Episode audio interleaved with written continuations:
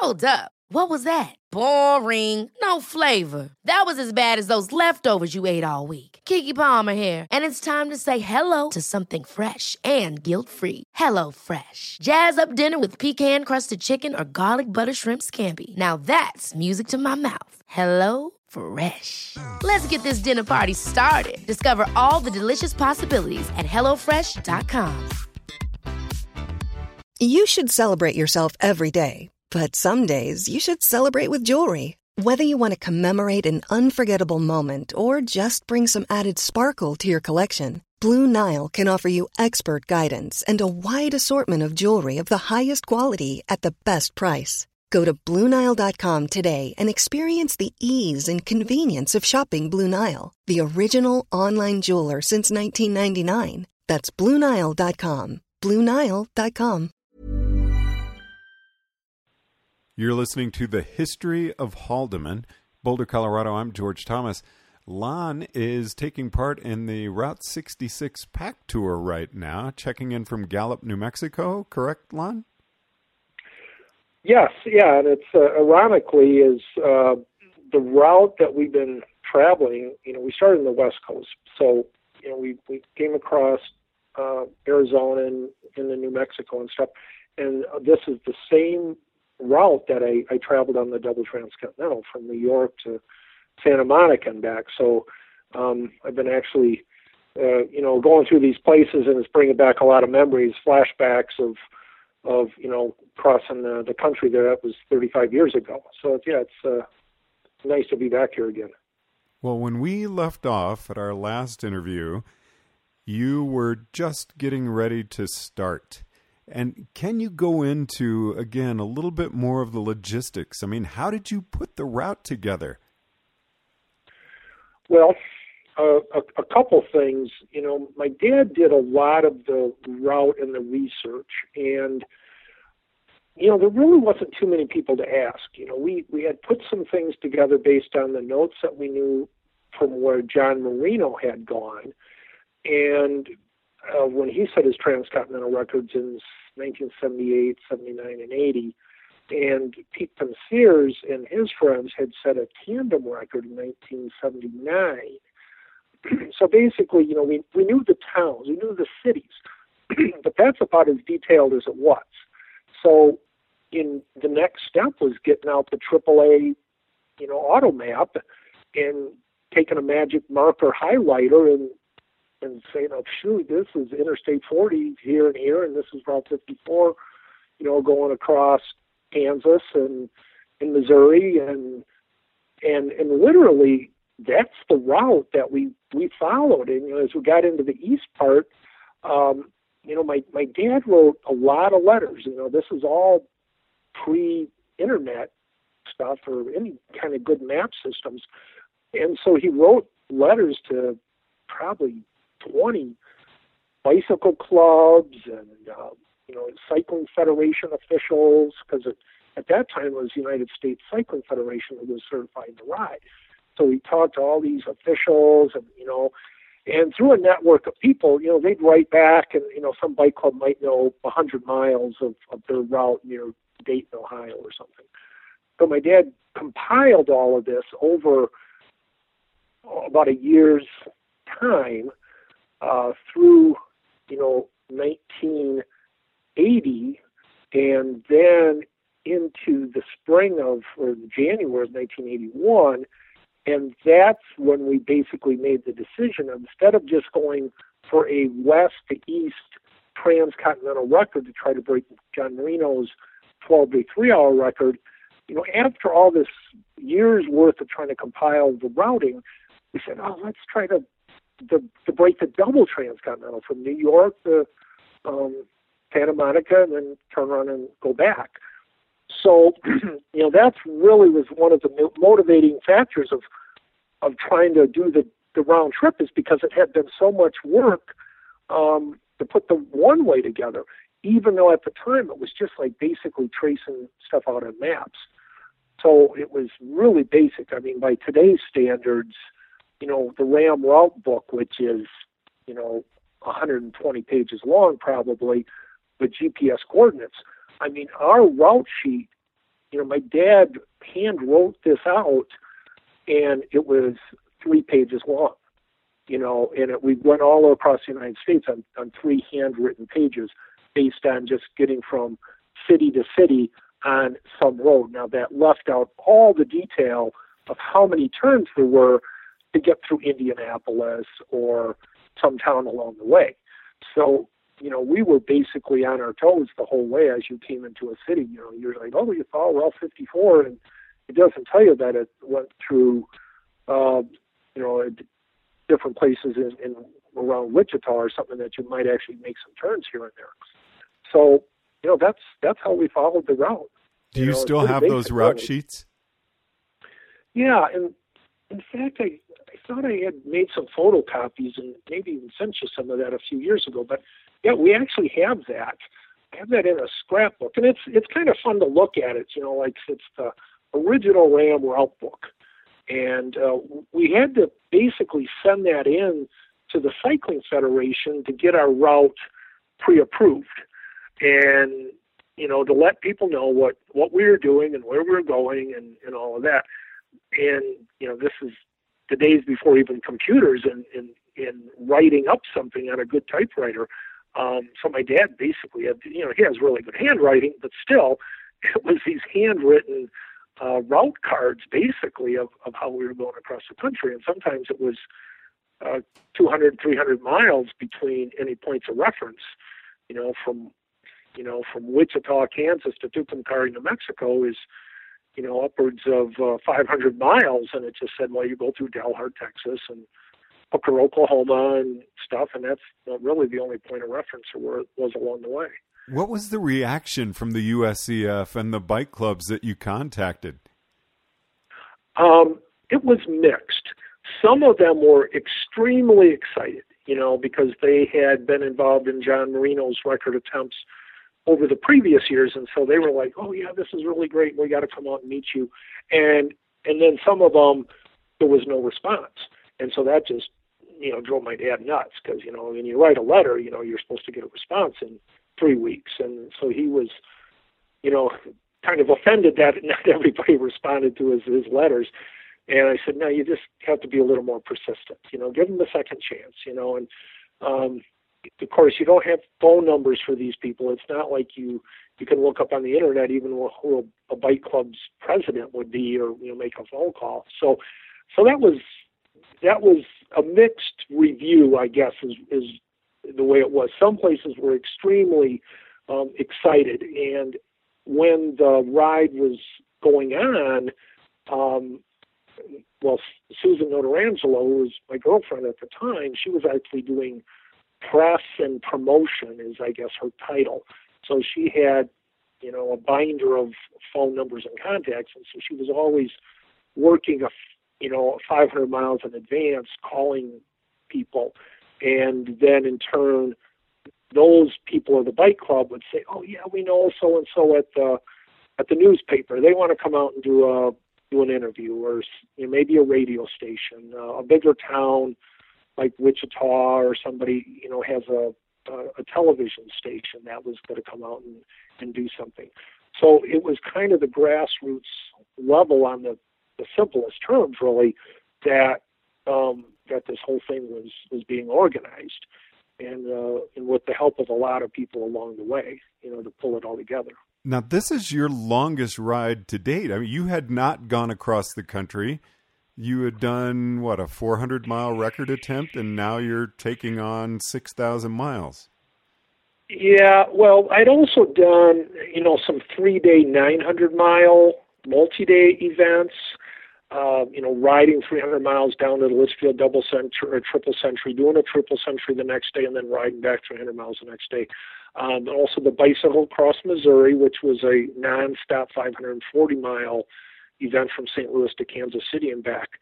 Um, so basically, I didn't know that much about long distance riding multi-day. And in hindsight, that's probably a good thing because you know we just we were so naive about about everything and I was from the Midwest. You know, I had gone on vacation in Colorado. I kind of knew what a mountain looked like. I had never been to Pennsylvania or West Virginia. I had no idea that there were hills there. Uh, and I really hadn't gone beyond, uh, you know, New Mexico into Arizona. I had no idea what was, you know, that way, and I had never been in the desert. So in some ways, you know, we were just going off and doing this thing with, even though you know we were pretty meticulous, you know, trying to route this, but there was we didn't know, we didn't know much at all, and you know, I look back on it and I think, oh, gee, what would have ever made us think that we could have pulled this off based on our experience at the time? Um, I mean, logistically, we didn't really know too much. I mean, physically, I was, you know, in in pretty good shape. I mean, I had done quite a few nine-hour double century type rides, and I had fair speed and day-to-day stuff, but it was not anywhere near the type of uh, day-to-day endurance that you really need to be doing this kind of thing. And so, from that standpoint, I, I'm, I, it was really kind of a crazy thing to be attempting um, because I didn't really, you know, have that. You know, I was 20. Let's see, I was 23 years old at the time, and which is still pretty young to be, you know, doing long distance rides. And uh, so maybe had I been a little older, you know, the durability and endurance and stuff, you know, comes a little naturally and when you're in your 30s and 40s. But, um, but you know, I was just enthusiastic, and I, I think that's probably the, the main thing reason why we did it, just because I wanted to do it. So, how many vehicles? What kind? There were no minivans at the time, and uh, how many crew? And how the heck did your crew get enough sleep? Well, a, a, a couple things that that that people need to remember based, you know, comparing this to the race across America. We thought people needed to sleep six hours a night. And so we basically rode during daylight hours, occasionally into sundown, and then we would bed down for the night and sleep till sunrise. So everybody, I mean, the, the crew, everybody, you know, we went to campgrounds. You know, we just didn't pull off on the side of the road at a at a wide spot and do it, you know, you know, ram commando style and and and sleep for two hours and get back on the bike. I mean, we were sometimes drive. You know, they'd load me up at the intersection of where the campground was, and we'd drive ten miles down the road to a campground, and then we'd set up the motorhome and and sleep the night. And then the next morning they'd drive me ten miles back to the route, and then they'd get on the bike and start riding. And and terribly inefficient. I mean, anybody that's contemplated race across America would never do that today. But we thought that's the way you had to do it. You know, you needed your eight hours sleep a night and six hours was living on the edge. So, with that in mind, the crew did get some good chance to sleep for five hours at a night. Um, and so we had a motor home, which my um, say just my my mom and dad were in that, and my mom was cooking, and, and she was you know cooking full meals with with mashed potatoes and green beans and boiling stuff on the stove and you know all of that, which you know you, the motorhome's got to be stationary to do that. You can't do that driving down the road. Um, and then we had uh, my brother and um, my girlfriend Susan Notarangelo at the time. They were in a support car and then we had I had a mini. Uh, well, it was a Dodge Omni, a little looks like a VW Rabbit, a little bitty yep. car. It was my my car I bought. You know, uh, all my savings for uh, six thousand dollars. So uh, that was my car, support car, um, which we had outfitted with flashing lights on the roof and amber flashers, revolver flashers, and and all the signage and stuff. And then we had uh, a, a shop a van from the bike shop, and we had two mechanic friends, Dean Denton and John Royer, with with me, and the crew did rotate around. You know, they they weren't just in one vehicle. So sometimes my mom was in the support car, and my brother, and you know, I think my brother and Dean Detman, I think, drove the support car probably 90% of the time. And but but they all all revolved around, and that was and that was fine. Um, and so you know that part can't be under underrated. I mean, even though we did have time to sleep, to be able to pull this off was with the crew. I was really, really fortunate. First of all, I was fortunate them. You know, my mom and dad that had put in a year's worth of work getting us ready, and then the friends from the bike shop that took time off work, and you know, my brother, you know, was uh, out of just out of high school at the time, and then Susan uh, had left her job as as a nurse, and she wanted to do this as a as a big adventure. So uh, you know, to have all those people come together, pretty much with with no guarantees that this was even going to work. Um, you know, we were really lucky that that we had that mix of people and personalities to pull this off. Now you had to do the same start and finish location as John Marino had for this to break his record, correct? Correct, and that's the fine print that if anybody's going to try to break these records, that they really need to consider because uh, with the Cycling Federation, um, that was the thing is it was city hall to city hall. It wasn't peer to peer, and it wasn't some place in the suburbs, and it wasn't um, you know off at some easy to get to place like Savannah, Georgia, or something. So wait, so city hall in New York City. Yeah, like downtown, and then we had to get out of. Well, we had to start there, and then we had to get out of town, and which we we had some control over that our start time because we started at three in the morning, and and just about that start, you know, we we knew. I, I think I started like on a Saturday night. now, how how did how did you start? Was who all was there? Was there was it just you? There was there was no there was a cycling federation guy. There was. Um, I I should know his name, um, but he was really gracious to come out there at like two in the morning and do the countdown with us. We had been staying in Staten Island for two days, three days ahead of time at Susan's um, aunt's house, and then we came over in the morning, you know, like we left there at midnight or something. So then we come over and there's no parking and whatever. But anyway, we get there at, you know, two thirty in the morning. Basically, you know, we're the only ones there.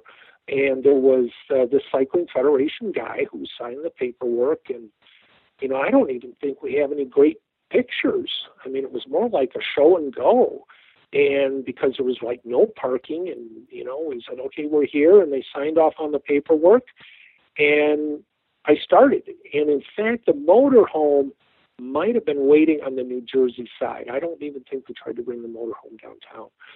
But we had the little car with me, and I start off riding, and I, you know, I, I'm I'm I'm totally naive about this whole thing, and I'm I'm like, they said, oh, you got to ride through Harlem, and the only thing I knew about Harlem is there was like a song, like there's a rose in Spanish Harlem, and I'm like humming this song, you know, and and I have this uh, camping uh, flashlight, you know, the old kind where you put like six D cell batteries in this camping flashlight, and screw on the lens, and we took it and duct taped it to my stem, and that was my light. So I had like you know a six watt light bulb, okay?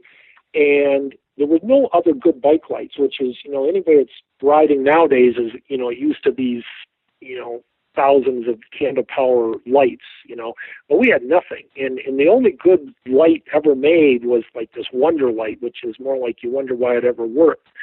But so I have this camping headlight taped to my handlebars with duct tape. And we start off, and I'm riding down here. We have no police escort nothing. So I'm going traffic light to traffic light.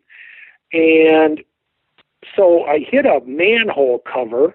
The front wheel bounces. The lens pops off the flashlight, falls on the ground. I look between my legs. The batteries are scattered all over the road.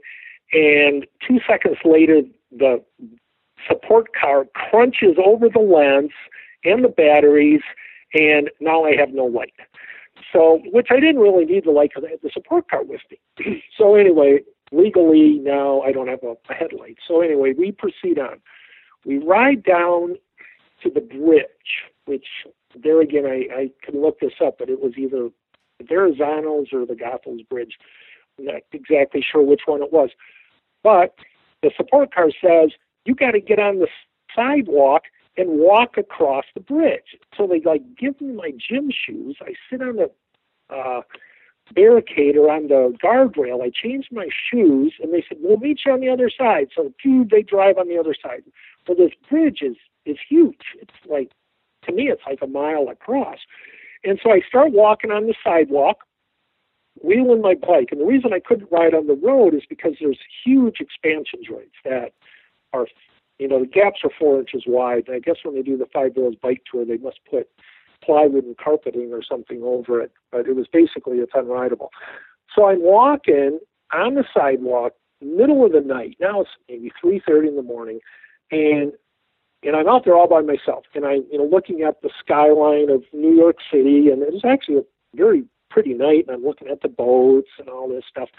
And I get over to the other side. The car had found some place to park, and switch my shoes back, and I start riding again with the car behind me. And now I'm I'm in New Jersey, and as far as I know, I think we're we might be on the interstate. At, at that time, you could ride a bike on it, but Nowadays, of course, it'd be totally illegal.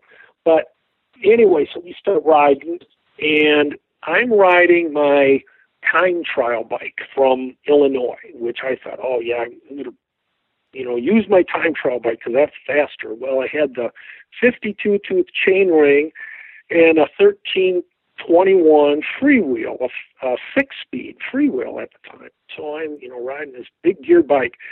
And all of a sudden, I start getting into the hills in New Jersey, and I'm in the 5221 and just stalling out. And I go, this isn't going to work. So we stop, get the different bike off, and I got on my, my Trek.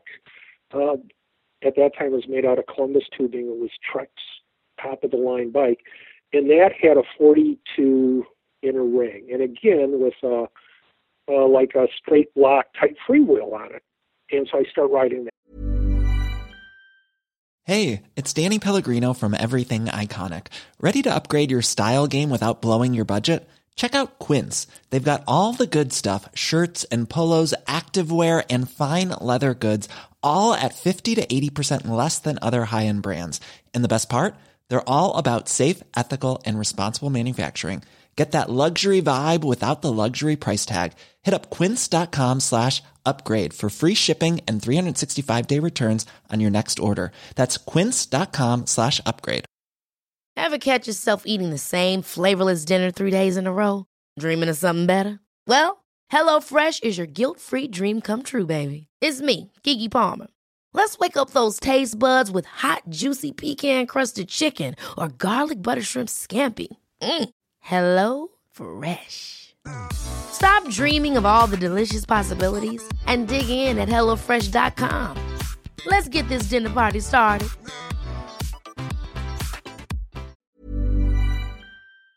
And I'm and I'm still suffering on the hills when then it starts to rain, and now it's about sunrise, and we head across New Jersey, eventually into Pennsylvania, and the whole thing, you know, I look, I, I think back on it. I mean, a lot of this is clear as, you know, yesterday in in my mind because it, it was pretty, you know, it was pretty dramatic for me at the time, and probably one of the more memorable um, bike rides of my my life because everything was so new. You know, it was just. Uh, you know, and even the crew when you know we get this these these old timers together and they talk about race across America adventures and stuff a lot of times they keep saying when they visualize something of a transcontinental, it goes back to the 1981 double transcontinental just because, first of all, it's your first time and everything's new and you're just wide eyed about the whole thing. And and that's that's the way it was. It was just a, a great experience for us, you know, not that we did everything right, but it was just a, a really we were having fun, you know, it wasn't it wasn't blood and guts at all and so you know that's why it made it really enjoyable. So, did you have any time goals plotted out where you wanted to be at such and such an area by such and such a time?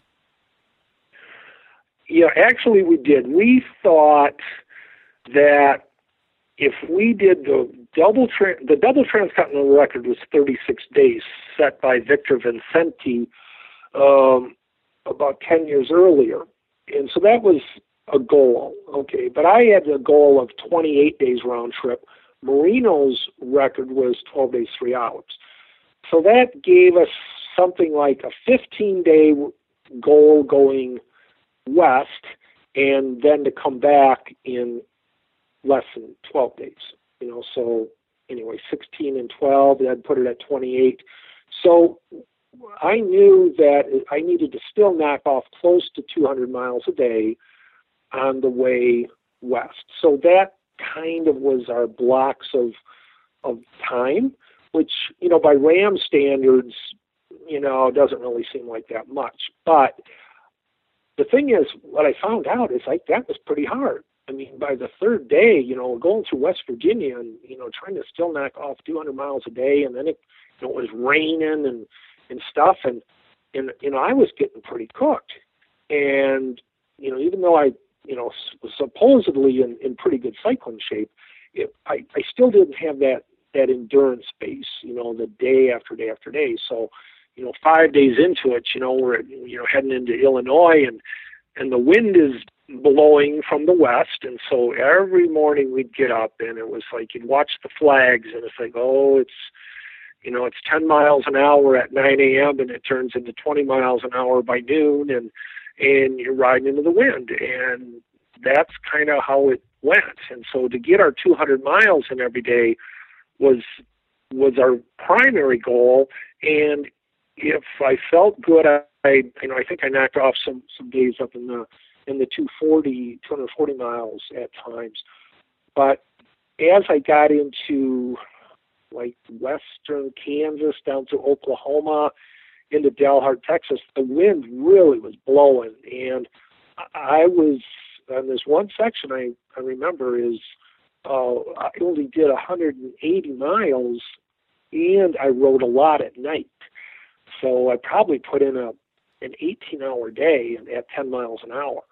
Uh, and my friend John Royer, who was uh, a bicycle mechanic, but he was actually a Category One racer, and it, at the time was allowed that crew members could come out and say hi to you. But John would get out and was riding his blue jeans alongside me, and I was so tired. I mean, you know, I was he could easily keep up with me. But his baseball hat, he nobody was wearing helmets. I had a skid lid, but he, John didn't have a helmet, and his baseball hat kept blowing off and blowing back behind us.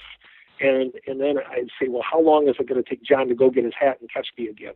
And I mean, that's how strong the wind was blowing because his hat kept blowing off. And that's what I remember is, you know, it takes a lot of wind to blow your baseball hat off. So, especially when you're only going 10 miles an hour, so the headwind had to be, you know, close to 30.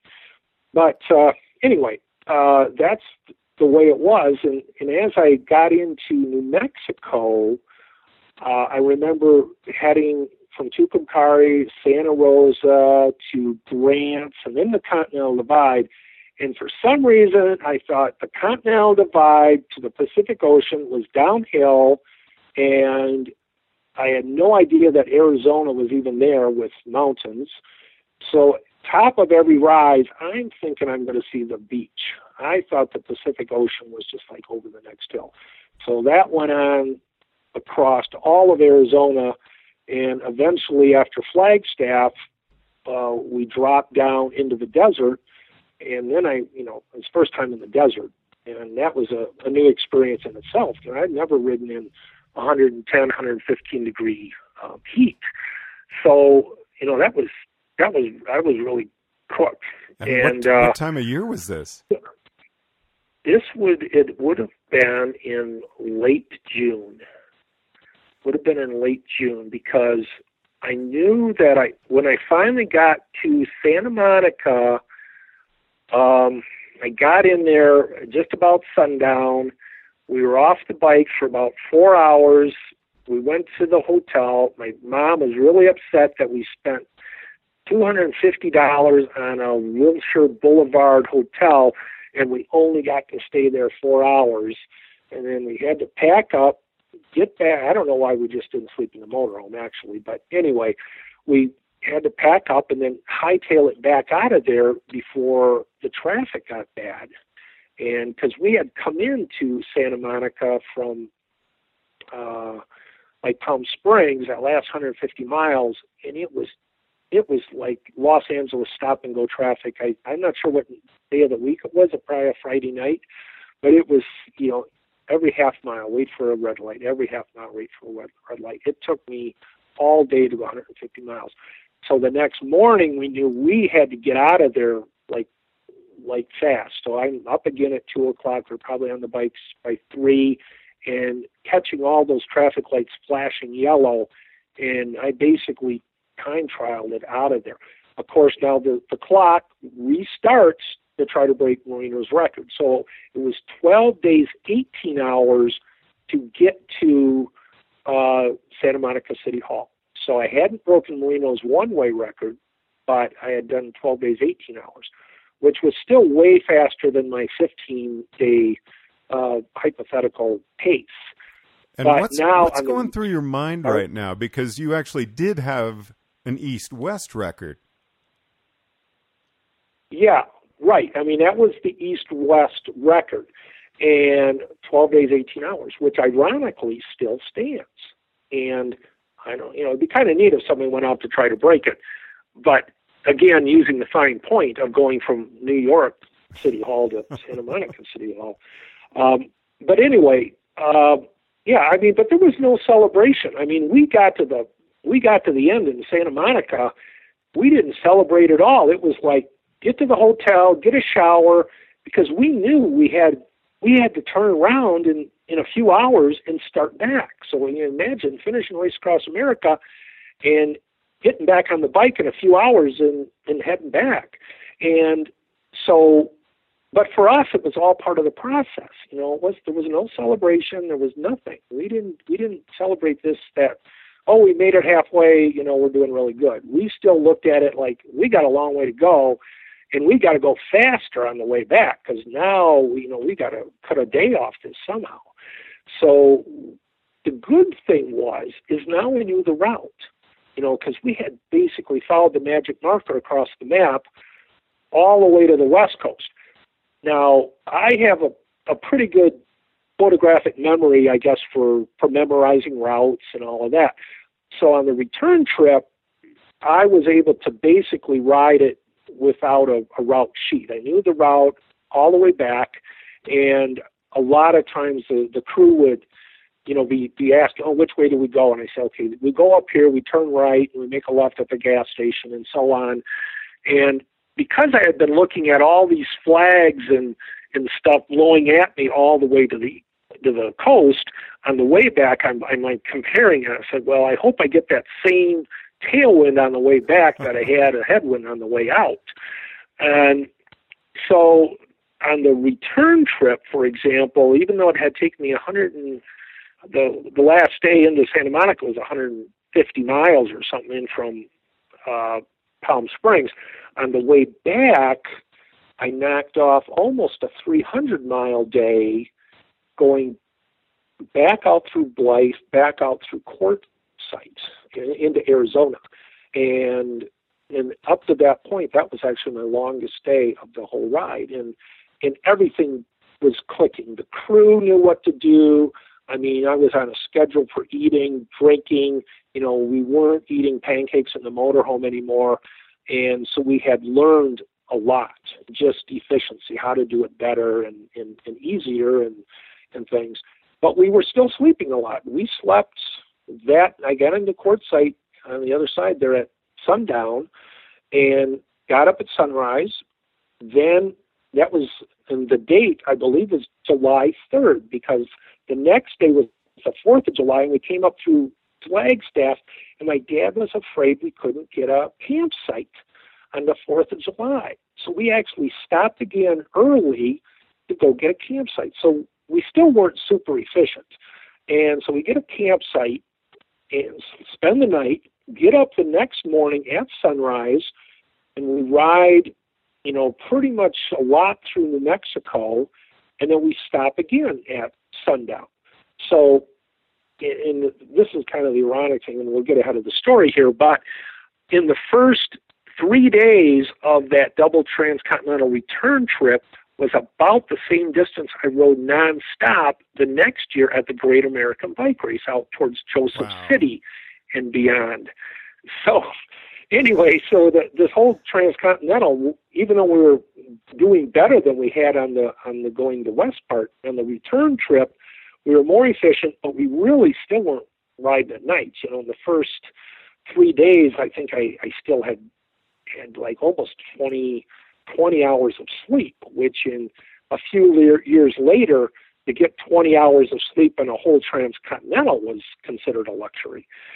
So, anyway, on the return trip, things went better and better and better, more and more efficient, li- more and more riding even at night, and eventually cutting down on sleep, where I'd even ride till midnight and sleep till you know, sunrise or something, you know, I still might have been getting uh, five hours a night.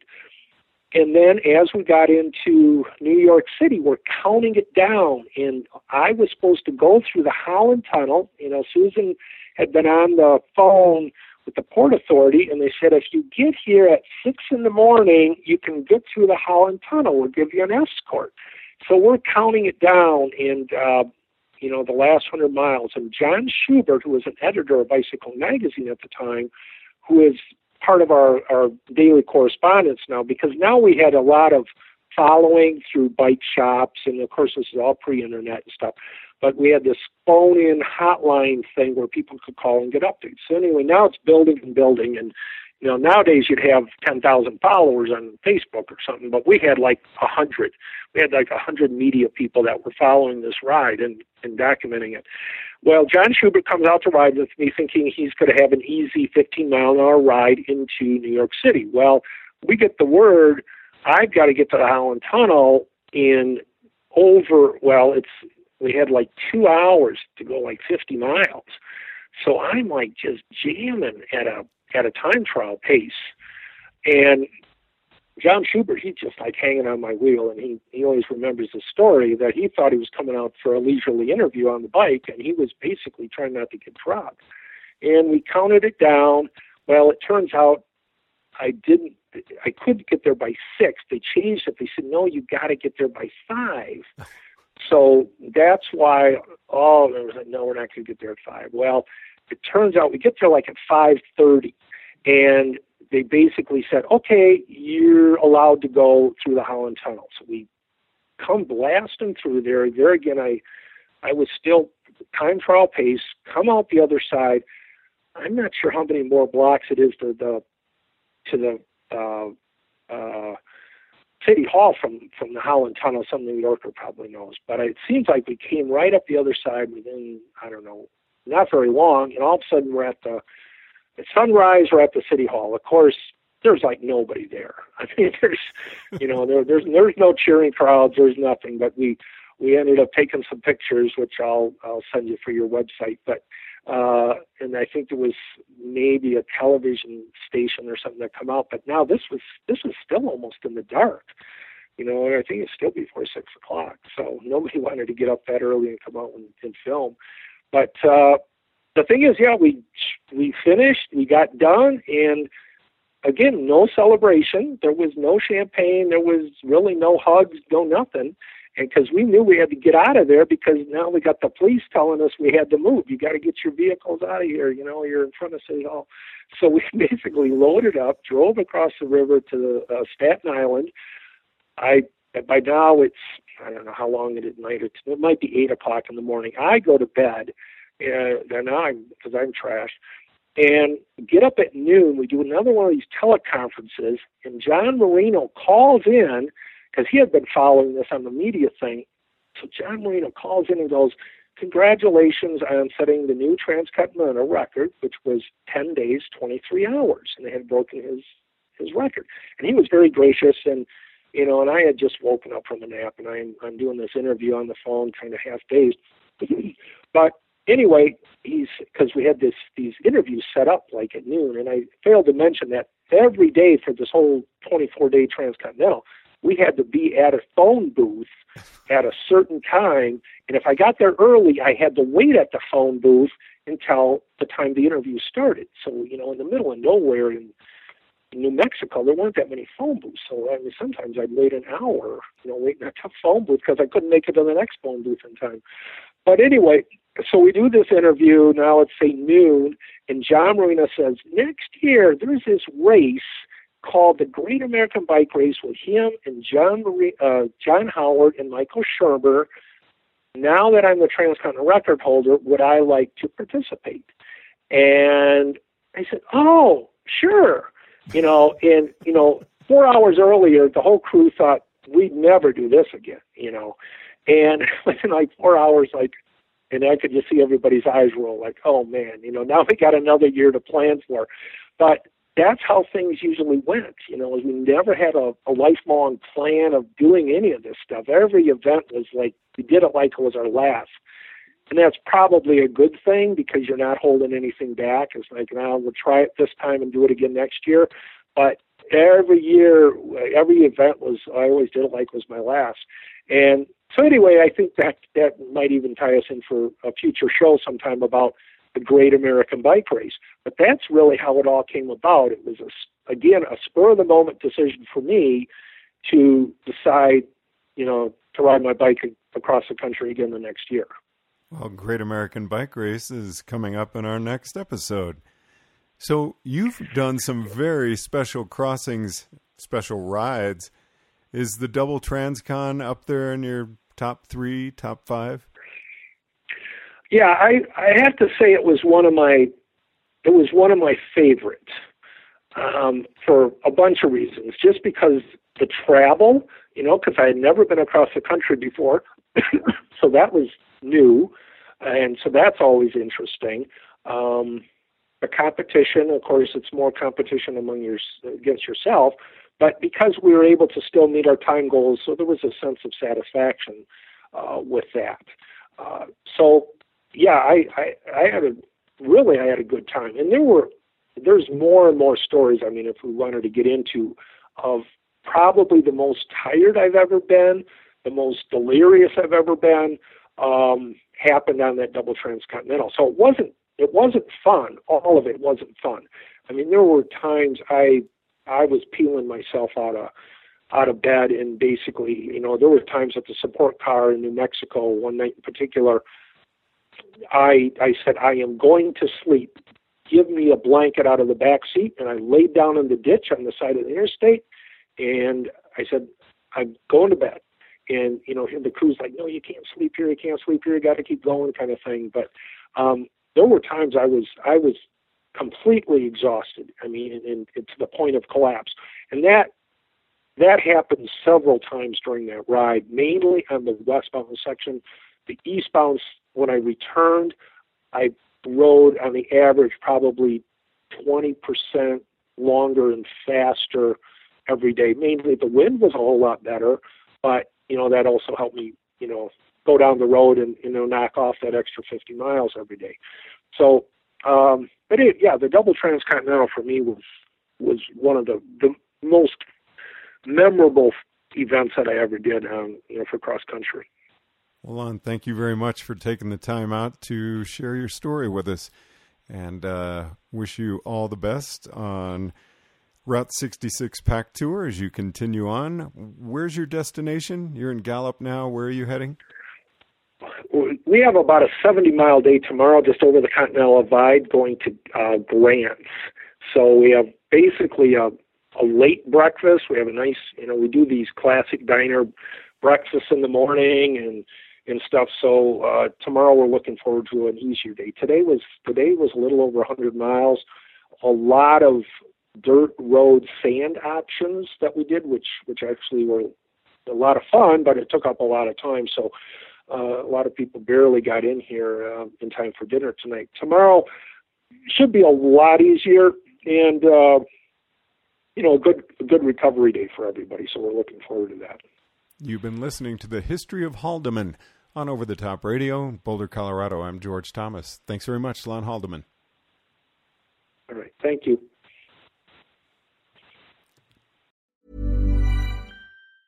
Hi, I'm Daniel, founder of Pretty Litter. Did you know cats tend to hide symptoms of sickness and pain? I learned this the hard way after losing my cat, Gingy. So I created Pretty Litter, a health monitoring litter that helps detect early signs of illness by changing colors, saving you money and potentially your cat's life. Pretty Litter is veterinarian developed, and it's the easiest way to keep tabs on your fur baby's health right at home. Go to prettylitter.com and use code ACAST for 20% off your first order and a free cat toy. Terms and conditions apply. See site for details. Ever catch yourself eating the same flavorless dinner three days in a row? Dreaming of something better? Well, HelloFresh is your guilt free dream come true, baby. It's me, Keke Palmer. Let's wake up those taste buds with hot, juicy pecan crusted chicken or garlic butter shrimp scampi. Mm. Hello Fresh. Stop dreaming of all the delicious possibilities and dig in at HelloFresh.com. Let's get this dinner party started.